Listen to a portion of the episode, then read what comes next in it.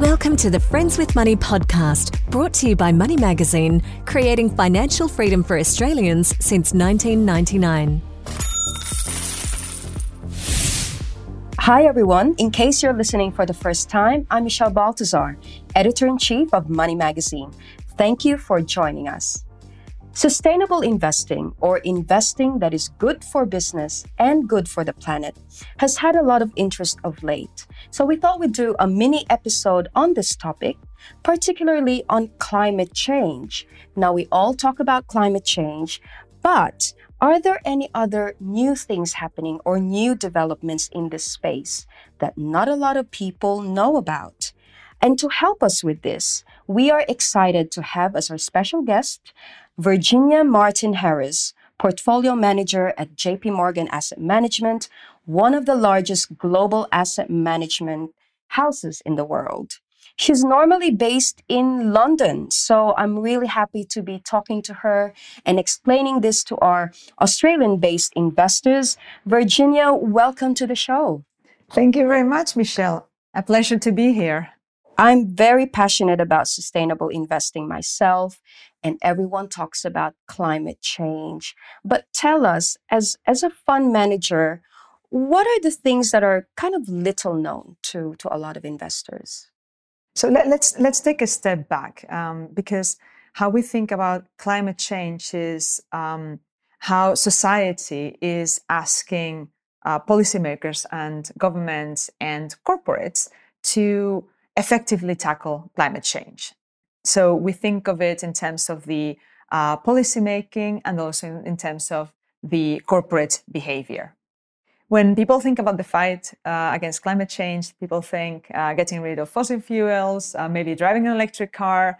Uh, however, as you said, there are lesser known initiatives which we think are very, very powerful, like building renovations and energy efficiency. Did you know that um, buildings account for 19% of greenhouse global emissions. No, 19%. Yeah, yeah. That's a lot. Yeah, That's exactly, exactly. So that is why energy efficiency in buildings is so important. And we start to see that a number of governments are focusing on that are, and are doing policy to, uh, to support that. And actually, the lead is being taken by the European Union. So through the uh, European Green Deal, and what they expect is that um, energy renovation in building, the rates of re- energy renovation in buildings uh, will double uh, over the next 10 years. Now, uh, when I talk about energy renovations and, and, buildings, what are we talking about? So we're talking about uh, focusing on old buildings, uh, on maybe public buildings that haven't been renovated for a while. We're talking about uh, replacing old heating and cooling systems and decarbonizing them. So basically, um, getting a new, more efficient um, aircon system, uh, getting more efficient lighting, etc. And all of that has a massive cumulative effect. So, how is it that no one's really thought about it before? Is it just something that's just kind of, we're just coming around to understanding right now? I think it's because um, maybe was thought about before, but now there is a concerted effort in policymaking, and and there is a lot of support and a lot more awareness for it. Uh, so, for example, in in Europe, there is um, there is direct they, they, will put direct funding for this.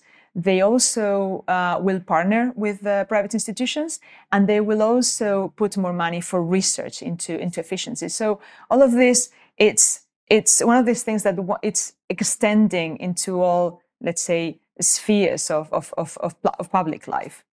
So here in Australia, we have these amazing super funds that invest in buildings and they're putting the pressure on the construction industry to make sure that these are like six star buildings or um, they are energy efficient, for example. Exactly. But what would you say to our listeners who think, well, that's a global trend? How would that impact my money or my investments if I'm based here in Australia? Yeah, exactly. So we think there are a number of industrial companies uh, that actually are exposed to these trends. So, uh, to more efficient aircon units, for example, or, or, or more efficient lighting. So, and we think that when analysts do their modeling, they haven't fully baked in how powerful and long term these trends are. So we think there are a number of companies where uh, this trend is really not built into the into expectations, into forecasts, and that's why we why we're focusing on it. So again, um, doing business, making a return for clients by what we think is doing good and kind of a little sneak peek into your world. So people think, so what do fund managers do on a day to day basis, right? So do you find that um, as part of your role, is that every day you're constantly looking at these opportunities? Is that how what happens behind the scenes? Well, maybe not every day, but continuously, yes. So uh, looking for ideas is one of the main jobs of, of a fund manager. Uh, we look for ideas, we talk to policymakers, we talk to experts. Uh, we do a lot of uh, debating within the team. We pull ideas together because, again, this is a, a team based effort. Uh, so, so yeah, the, the, the, the, the search for ideas is, is one of the largest parts of the job. And then those ideas, um, which again are in isolation, we put them together in a portfolio. So it's what we call portfolio construction because we need to make sure that we are within uh, certain risk limits. We need to make sure that we are diversified. Uh, we need to make sure that we have a resilient uh, portfolio that performs in not just what we think is the central case, but in a number of scenarios. So, so you can think of our job as having uh, two main components: idea generation and portfolio construction. Amazing, amazing. So, to recap, if you are thinking about sustainable investing, it's not just about fossil fuels, it's not just about EVs or electric vehicles. You have this third leg, if you like, about buildings being renovated. Exactly. And you call that the renovation rate. Uh, the, well, the renovation rate, rate is all the changes that you make to, to a building to make it more energy efficient. So, all those changes. Uh, that they are going to ramp up over the next uh, 10 years, particularly in, in, the EU, because that's that's what uh, what policy aims. The focus is on. Amazing. So, in short, there will be plenty of investment opportunities for those who are quite passionate about putting their money into sustainable investing or climate change investing. Yeah, we think so too. Excellent. Well, thank you so much for your time. Um, our dear money listeners, Virginia is uh, expert at the language of Spanish, yes, French, English. Uh, you're learning Hindi at the yes. moment, but you also understand the language of climate change. Amazing. Thank you so much for your time. You're welcome. Pleasure to be here. Thank you, Michelle. Thank you. So, if you're just joining us for the first time, once again, it's Michelle Baltazar, editor in chief of Money Magazine. Um, you can contact us on podcast at moneymag.com.au or subscribe to this podcast to get our weekly episodes. Thank you for joining us.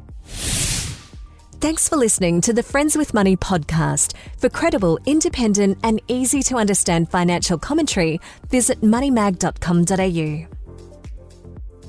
Please remember that the views and opinions expressed in this podcast are general in nature and further independent advice and research based on your personal circumstances should be sought before making an investment decision.